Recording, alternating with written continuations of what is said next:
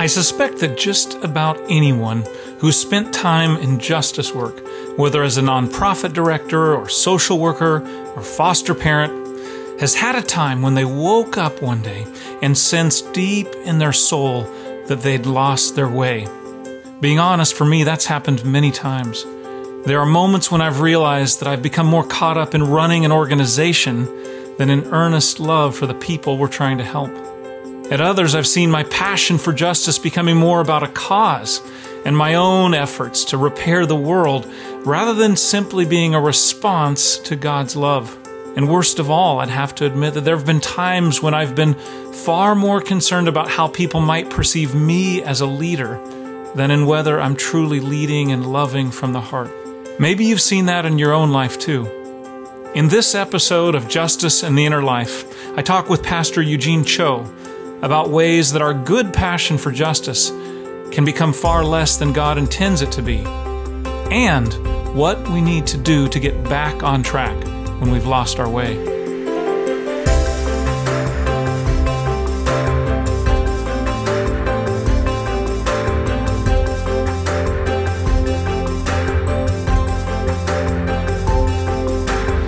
Welcome to Justice and the Inner Life, presented by the Christian Alliance for Orphans.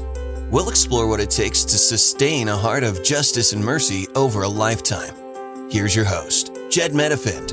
Well, I am here at the CAFO 2018 Summit with Eugene Cho, a pastor, a father, a friend to many, and uh, many other things as well. But uh, ju- uh, just a pleasure, Eugene, to be with you here, and welcome to Justice in the Inner Life. Thank you, Jed. Really, uh, it's an honor to be here. So, Eugene, the, the, subtitle of your excellent book, which I would recommend to anyone, the book Overrated, ask a provocative question. Are we more in love with the idea of changing the world than actually changing the world? So, what was it that, that prompted you to ask that question? Yeah, the subtitle is really meant to be a, um, a confession. It's not a, a how-to book. It's not a guru book. It's, I think, some taking some time to do some inner reflection some uh, contemplation and realized that uh, I needed to fess up to myself, to my family, to my congregation. Uh, that as a preacher, that as a believer, I could talk a good game of mm-hmm. justice, but uh, I was really struggling with the embodying and the sustaining of convictions that I felt the Holy Spirit place upon my heart. And, and what do you feel like was key? What, what played a key role in that mm-hmm. transition from from caring about justice to really seeking to do justice, including the costliness of that? Yeah. Well, I, mean, I think it begins with the fact that I, I got it intellectually, you know, I got it cognitively. And um, maybe for a lot of Western intellectual, college educated Christians, uh, I don't think it's because we don't know what's going on or we're not aware of certain things. Um, but as a preacher, I was constantly writing blog posts, I was speaking on these issues at conferences and what have you. Um, but I think it was just through prayer, through scripture, not rocket science, but in, in engaging some of the spiritual gifts and disciplines, uh, I was feeling really convicted. Um, and it took me a long time to come to um, to come to terms with the Holy Spirit. Um, there was an event that took place in my life where I had a chance to travel to uh, to Burma or Myanmar and saw brokenness and injustice, saw women and men and children impacted by genocide and injustice. And I came back home from this event and I really felt that I needed to do something. And my to do list was basically I should write a sermon, maybe write a blog post, and maybe put something on Twitter. Uh, I couldn't think beyond that. I, it never became internalized where how does this impact my life? Uh, where it becomes costly, where it becomes sacrificial, where it begins to impact the way that I pray, and it uh, was a real long conviction of about three years where mm. I really began to wrestle with God. Uh, I think that's really when I began to realize that justice isn't a one time event, it's not a check that you write.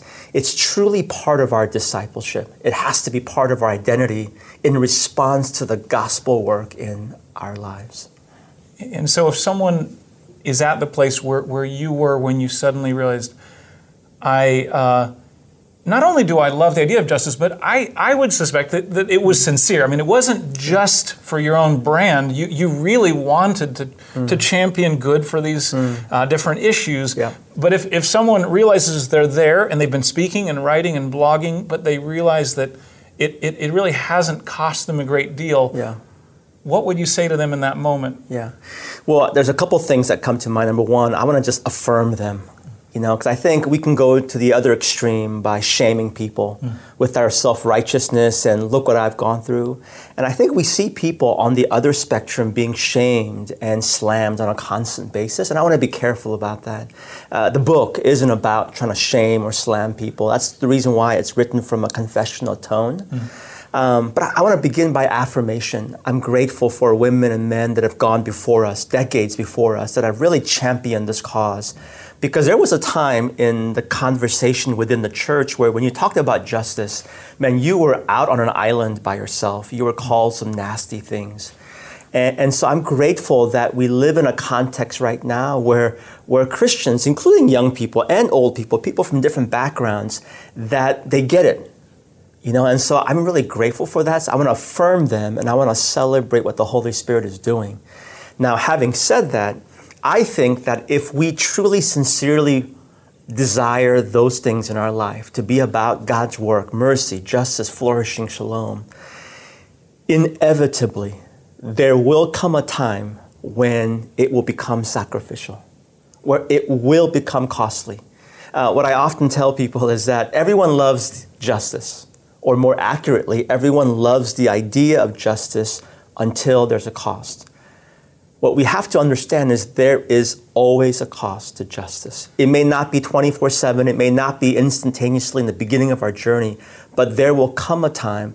And when we don't have that inner rootedness, our theological rootedness in Scripture, in the person and the work of Jesus, then my fear is that we're going to crumble or we're going to scurry away because it is costly and it can be dangerous. And at times, um, exhausting, whatever you mm-hmm. want to call it. Mm-hmm. So for me, that time came when after that trip to Burma, Myanmar, uh, my wife and I, we made a covenant to pray about what we should do. And as bizarre as it sounds, the Holy Spirit convicts both my wife and I separately. Uh, and I share this not to sound boastfully, so I hope that those who are listening that they would extend some grace here. Um, but we felt convicted by the Holy Spirit to give up a year's wages. Now, I should confess, I like, um, how do I say this? Um, to be bluntly, I like my money. I, mean, I, feel like as a pastor, I worked hard for my paycheck for my church. Uh, we have three kids that are now in college that back then were eating six meals a day. I don't know if you know what that feels like. hey, I got five kids. I know okay. about that, man. So you know, but it was hard. And the thing is, I can't deny that I felt distinctly an impression of the Holy Spirit, which was confirmed by my wife simultaneously as she prayed as well. Mm. It took me three years to say yes to that because I was wrestling with the cost. Uh, and it's not the financial thing, it was all the anxiety, the worry, what kind of a father or a husband, or what, all of these questions that came up. And so um, during that time, I really began to realize wow, I really have been more enamored by this idea of justice pursuing. Thankfully, I can testify to God's goodness and tenderness and grace to not shame me again, not judge me, and not uh, banish me, but I think to really restore me, if mm. you will. Mm. And, and, that was really important. Uh, but that's what I would say is that inevitably, I hope that people continue with sincerity, stay the course, but there will come not just a single time, not just two times, but many times where we'll ask ourselves, is this worth it? Hmm. What are you seeing in terms of, of your church? Because I know there's a lot of young folks there, um, many who, who are passionate about mm-hmm. justice. And just like you said, that's something so much to affirm and say, okay, something about your heart is resonating with something in the heart of God, that you yeah. care about these things. Yeah. But then as they begin to wade out into that, that space and encounter those costs, what, what are you just observing as, as a pastor? Yeah. It's a great question because I think uh, this conversation has to happen not just individually in families, in communities, but also in our churches as well. uh, it needs to kind of be pervasive within the larger Christendom because we're having these conversations about justice. So I pastor a church in Seattle called Quest Church, lots of 20 and 30 somethings. Uh, just so privileged to be uh, the pastor there, uh, along with others. And, um, you know, I don't know if this is always the, a good thing, but when people talk about Quest, particularly in the Northwest, they'll refer to Quest Church as a, oh, that's a justice church. It's a justice minded church. Now, it's not a bad thing to have attached to your name, but I constantly tell our congregation it's really not what we want to be about. We want justice to come out of an overflow, mm. an overflow out of our passion for the whole gospel. Um, that's probably what concerns me the most, to the point that sometimes I'll get emotional talking about it even as I'm getting emotional now, because I worry about our, our church and I worry about lots of young people. Because even good things, when it's not rooted, I think, in the gospel, can actually become idolatrous. And it festers a self righteousness. Mm. And sometimes it festers an exhaustion or cynicism yeah. or yeah. paralysis. And so, uh, those are some of the things that we're seeing hints of cynicism hints of paralysis is overwhelming, and sometimes just exhaustion, people that are being burnt out. And not just burnt out from the work of justice, but as a combination of one, two, or three of those things, we're seeing people actually abandon, I think, community and mm. occasionally their faith. Mm. Mm. And so uh, that concerns me. And so it's this continual reminder to the church that we want to be about the whole gospel, that Jesus saves and Jesus is at work restoring, and that as I share those two things, a great commandment, a great commission, the single name that I've mentioned in both is the name Jesus. It's Jesus' work. We're participate, we're invited to participate in it, but we're not the drivers of it. And so we have to beware of things that I wrestle with, the, the hero complex, the savior complex, the messianic complex, uh, to try to keep Jesus at the center of it all. And uh, again, to be reminded that, uh, that we need to be rooted uh, in the heart and character of God. Hmm. That is so good. You know, after um, many years away, my family and I have recently moved back to Washington, D.C. And, and it's a city, despite all the, the cynicism about it, it's a city where people generally go there not to get rich or to get famous primarily, but to make a difference in the world. There's a mm-hmm. lot of wonderful people there. Mm-hmm. Um, but I, I, I, saw before, and even already recently moving back there, just am freshly reminded of how as people wade out into the world's hurt, yearning to make a mm-hmm. difference, motivated by lots of different things, when you come up against how broken the real the world really is. Mm. If you are just motivated by either a sense of guilt or uh, just duty alone, or even an idealism that we're going to solve these world's problems, mm. uh, um, that, that ultimately that's going to run dry because mm. the world's problems are going to outlast our enthusiasm. And if there's not something really deep nourishing us in that journey, we won't be able to sustain it. Mm. Well, you know, I would just simply say amen to that. I mean, I don't know what else to add. I think you've nailed it. Um, and it's so important for us to keep singing that song over our lives, mm-hmm. to pray that prayer of our lives, to sing and pray that over the lives of others as well. Um, and I think it also beckons the question of um, where does our faith truly lie? Mm. And does it rest in uh, our nonprofits, our churches? as it rests in companies, governments? Now, obviously, they all have a place mm-hmm. in God's economy. Mm-hmm. But ultimately, I think our faith is in the word of Jesus, who is trustworthy when he says one day he will come to restore all things that is broken unto himself. But for the time being, I think what it means to partner in this kingdom work is in faith and in trust, believing in that word that we're participating right now. Mm. But we can't give up on that trustworthy, not just that trustworthy word, but our trustworthy Savior. We give that up, and I think we're in big trouble. Mm. Yeah. Now, Eugene, you know that that that fundamental idea that someday Jesus will return and set all things right. Um, you know, I think many young people today would look at that and say, you know, that conviction actually undermines the work of justice. It causes people to say, hey, it's all going to be set right someday, so what do we need to do? And, and they kind of want to push that away. But I know you feel like, in many ways, that confidence and conviction actually undergirds right. a life of pursuing justice. Right. Explain that because yeah. it seems it seems counterintuitive. Yeah.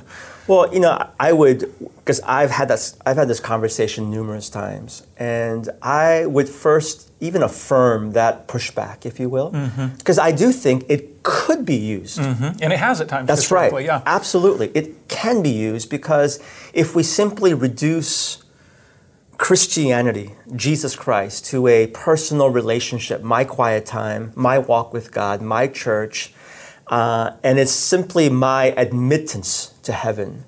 That does reduce the work and the beauty of the profound kingdom of God. And so I think we have to push back if, for whatever reason, we see that kind of theology being espoused in the church in some way. And as you and I just briefly mentioned, I feel like there have been folks that have pushed back the work and the call to justice by simply that particular comment. Or we see people pitting Jesus versus justice, or it's justice versus evangelism. Mm-hmm, mm-hmm. And by doing any of those things, we're reducing the gospel to this singular thing. And I'm just so grateful that when we speak about the gospel, I constantly tell our congregation to refer to it as the whole gospel, that it is the amazing work that Jesus rescues and saves and calls sinners unto himself. But at the same time, he's also at work restoring this broken world. Um, so I, I, think you know it's a uh, it undergirds it because I think it reminds us again that Jesus is the beginning and the end. Uh, that it's His word, it's His character, it's the kingdom of God uh, when we speak about flourishing, it's not just merely our imagination. Um, you know, when we talk about justice, I often tell our uh, church that Christians don't monopolize the conversation on justice. Uh, it's part of the larger Christian vernacular, but the why for us is very unique. Mm. You relinquish the why. There's nothing distinctive about our identities or our call. The why for us is because we believe that Jesus Christ is Lord and Savior. Uh, and therefore, it has to undergird what we're doing. I, I can't imagine. I can't imagine doing this work without um, the promises of the gospel. In fact, I can't imagine doing anything. I can't imagine parenting. I can't imagine being married. I can't imagine being a pastor without this connectedness to something that is greater. And that greater is not just the kingdom of God. I think sometimes we can speak about the kingdom of God as this nebulous thing where justice reigns and flourishing reigns. There is a king in this kingdom. Mm. His name is Jesus. And so for us to forget this, neglect this, or to stop worshiping this Jesus, um, it's probably one of the worst um, dangerous waves of thought that sometimes I feel like is infiltrating kind of our, our worldview today. Mm. Yeah. Mm. Well said.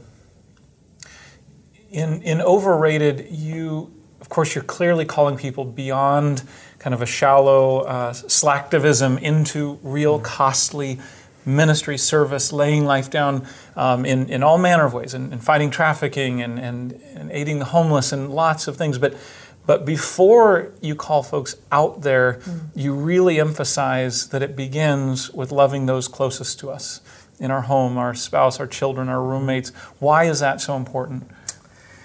You know, I think uh, there's a couple of reasons why. You know, when we speak about costliness or death or dying to ourselves, that's not anything new that I'm writing in this book, right? I mean, I think the Bible, Jesus speaks about this. So it's not just the work of justice that you encounter um, struggling or persecution or death. It's part of our Christian identity. I'm not saying it's the totality of our identity, but Jesus speaks about that if you want to if you want to find your life, you have to lose it. So uh, I think that's something that I wanted to kind of highlight and point out. Um, but when it comes to like this uh, discipleship in the here and now, um, again, I can't speak for others, but I know for myself, one of my confessions has been that it's a bit tempting sometimes to become that much more engrossed about things over there And simultaneously, I'm literally neglecting the very things that God has placed in front of me. The things that you mentioned my marriage, my kids, my neighborhood, my church. And I don't know why or how, but I think I've heard this now from so many people that there is something very attractive, almost seductively attractive about being um, about that work over there. Mm-hmm, mm-hmm. And I think maybe it's easier, maybe it makes us sound more heroic, it makes kind of the whole savior complex uh, to kind of be that much more infatuated, but it's there. And I think we just have to name it. And it doesn't mean that it, it's, a, it's a battle between local and global. All of it matters to God. All of it matters to God. Nor do I want to pit uh, people into the zero sum mentality that one is more important than the other. But I think it is something very telling about our formation and our discipleship. If we're saying and preaching and calling forth people to a certain thing over there, and yet we're not embodying it in the here and now, um, you could call that duplicitousness. Mm. Uh, you can call that shallowness. I'm not sure what it is, but I think there's something about that our presence and embodiment here, that's the thing that informs the way that we live our lives, even over there. Mm-hmm. Um, mm-hmm. It's not to say that it can't happen the other way around, but I think there is something disconnected. Uh, I once um, hung out with this particular um, uh, artist. Uh, he's a, a, musician, fairly well known in the Christian circles. I don't have to mention his name. But one of the things that he said that really uh, struck a chord with me, he said that he knows a lot of other musicians and speakers. Um, and when he visits particular cities where these musicians or artists or pastors are from, he likes to ask local people what they know or think about these particular folks because it's what people around you say about that person that speaks to your true embodiment of those things. And he wasn't saying this in a judgmental way, but it's something about what you were just talking about the necessity of living it out in the here and now around us. Hmm. Yeah. And I, I really think what you expressed about the, the seductiveness of championing a cause that is far off. It, and it, it may be far, far off in the sense that it's on the even the other side of town, or I mean, it might even literally be on the other side of the street, but it's not impacting our choices and our experience of the world right now. It is it is abstract rather than concrete and costly. Mm. That's maybe the big dividing line. And so we can we can kind of brand ourselves for the world, but even within our own mind, feeling a certain righteousness, which I think human beings kind of are wired to desire to feel, to feel sure. righteous. Sure. And one way to do that is to be about a cause. But if it remains abstract, then, then we're clearly not engaging in the way that God intends. Yeah. Well, I mean, you're, you're, you're speaking and convicting me because I, I wrestle with it then and I wrestle with it now. Mm-hmm. Um, which is the reason why I think it's so important for people to be rooted in honest, accountable friendships and community mm. in your marriages, in your singlehood, and your friendships, in your church.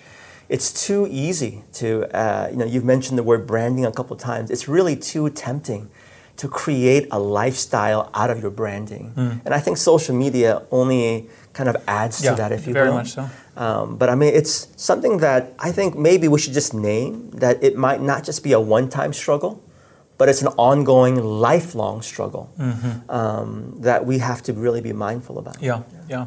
There's a passage in the Brothers Karamazov um, by Dostoevsky, where he describes a, um, a doctor mm-hmm. who, who sh- he confesses that he, um, when he thinks about humanity as a whole, mm-hmm. he, he feels almost this ecstatic joy in, in loving humanity. Mm-hmm. But when it comes to one man who's uh, next door who's coughing at night and keeping him awake, he will feel this revulsion and even hate for this one mm. man because he's uh, keeping him from sleeping. Mm. And I, I, I, I, remember reading that and feeling so convicted that it, it's so easy to feel that.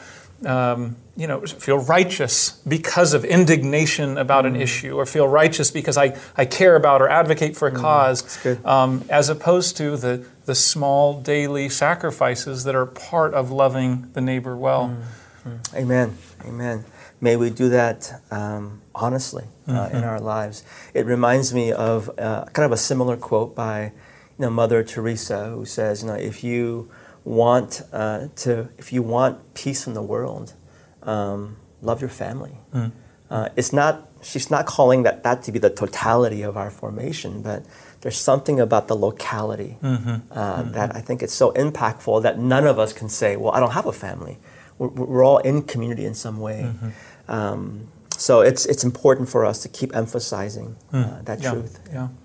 So let's talk a little bit about practices, just p- p- daily habits, rhythms that you feel uh, just are particularly significant to sustaining in this work of justice and mercy. As we talked about, it's costly, it's hard. Even if we know it's going to be difficult, when you get out there, it's even harder so often. And so, what are the things that, especially young people, but frankly, any of us at any stage of life can put in place that, that will help nourish the soul for that long journey? Yeah.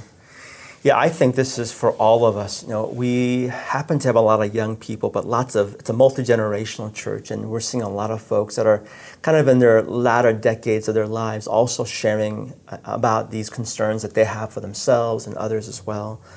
Um, you know, it's not rocket science. I'm it's almost going back to the basics, if you will. Um, but for me, it's been about reading scripture, being grounded in scripture. The key for me is that I'm reading scripture not for the sake of producing sermons, which is a challenge, if I can be yeah, honest. Um, it's prayer. Uh, it's going on lots of walks. Walks have been uh, a great source of balm for me. What, and what do you do while you walk? Is it is it thinking? Is it, is there You know, intentional prayer, or is it more just being? all, it's kind of all of the Yeah. above. Sometimes it's you know it's all of the above. Sometimes I am thinking, I'm worrying, I'm bringing my worries to God. Hmm. Sometimes I feel like I'm taking and acknowledging some of the toxic thoughts in my head and trying to flush them out. Sometimes it's praying. Mm-hmm. Sometimes I'm walking with my wife, and so we're talking and praying together. Uh, if there's one thing that I try to be legalistic about, it's the Sabbath. Hmm. You know, I think it's important. Now, I didn't always feel that way, but as I'm getting older, I'm realizing that this is that God who created us, that when He instituted the gift of the Sabbath, He knew what He was talking about. And so I'm trying to make that more of a regular rhythm and habit in my life. And what does that look like for you as a pastor? Because it's not Sunday, obviously. It's hard. So I can't. So it's this is hard. I, it's hard for me to take one full day off. So what I do is I take two six-hour chunks to just disconnect from all gadgets, uh, phones, internet, uh, where I try to just spend some time uh, enjoying God and enjoying God's provision and providence in my life. Uh, I just got back from a Sabbath, spent two days out in the woods before coming here. Um, so there are things that I know that are life giving that I feel like God's given me a joy for. So outdoors, fishing, sports. Uh, and so I try to do those things. Uh, and then there are things that I do to feel like I'm learning and growing. I'm exercising the different faculties of my soul uh, my intellectual, my emotional, my spiritual, my physical. Uh, you know, all of those things are connected, not compartmentalized. Now, it's easier said than done. Uh, my wife, who happens to be a therapist, uh, she did a long, long work. I hope she never bills me, but she did a long work in my life to help me to realize and confess that I am a workaholic and that I will be a recovering workaholic for the rest of my life. Um, but it took a lot, over probably about 12, 13 years for me to confess that I'm a workaholic for lots of complex reasons. Uh, maybe it's the immigrant work ethic that my parents ingrained me in. And rather than acknowledging that I've overcome it and I'm completely good, she's helped me to realize, you know, you'll always be a re- recovering workaholic, but there's just certain things that you need to do to help you thrive mm. in that acknowledgement. Mm. And so those are some of the things. Um, mm-hmm. one last story that I'll tell you is that, you know, everything that I mentioned, it really sounds good because it is good. It's mm. good for the soul. Now, I just have to be honest and say I wrestle with some of these things, particularly the rhythm part. Like, it's just jagged sometimes. Uh, this past uh, Monday, this past Monday, I uh, uh, unannounced visited my parents who live six miles away from us. Um, my father's in his 80s, my mom in her 70s. Uh, both born in North Korea, have gone through um, unfathomable things in their life, children of the Korean War. And uh, I went to their house unannounced and realized that my father had left for a walk. And uh, all I heard was my mother upstairs. And um, I walked upstairs and I heard praying, singing, and it was just the image. She didn't know I was there. I left without her even knowing. Her head is literally buried in her scriptures in the Bible, and she's praying and she's singing hymns in Korean. And I was so moved by that that I just realized, you know, like, man, I, I tweet like a pro. I uh, sometimes am called a social media guru by people. I don't know what that means. And I'm not trying to shame or, sh- or slam those things. I just walked away realizing that um, I need more of that in my life. Uh, and it's not rocket science. I just need more of that in my life. And so um, I suspect that for those who are listening to this or watching it, I think the knowledge is all there. Hmm. There's such a plethora of information. Uh, your podcast will only add to that. It's not like we don't know. I think it's a matter of having the discipline then to be able to acknowledge this is not only good, but it is part of God's plan for the flourishing of my soul, for the mm-hmm. marathon of discipleship. Mm-hmm. Mm-hmm. And then we have to do it. We just have to do it. Yeah.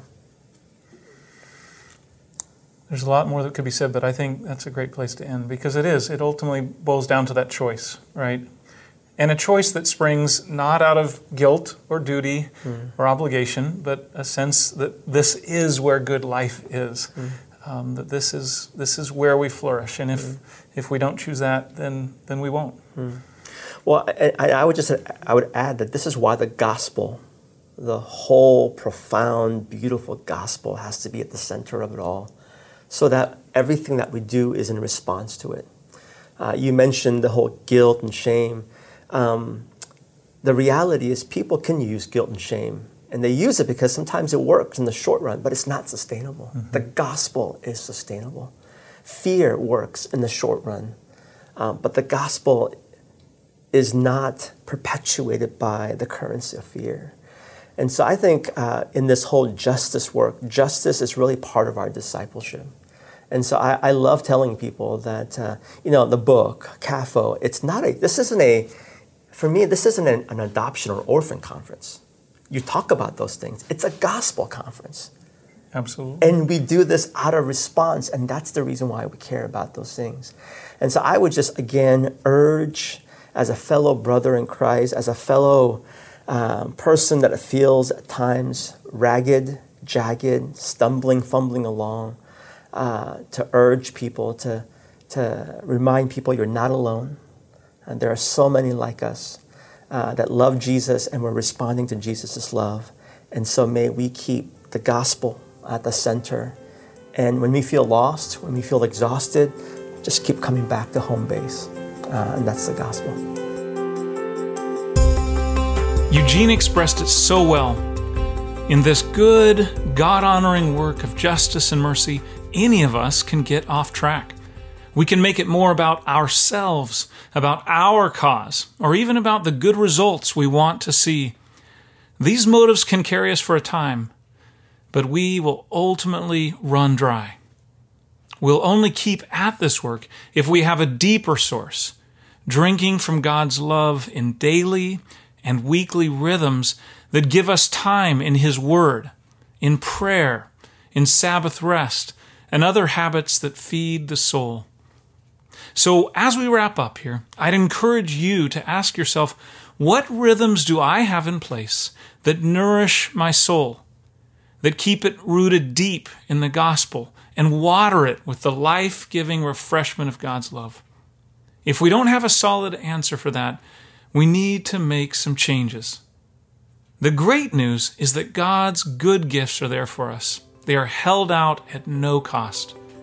We just need to make a priority and the habits of opening ourselves to receive. You've been listening to Justice and the Inner Life with Jedd Medefind, a production of the Christian Alliance for Orphans. To learn more about the Alliance, visit cafo.org.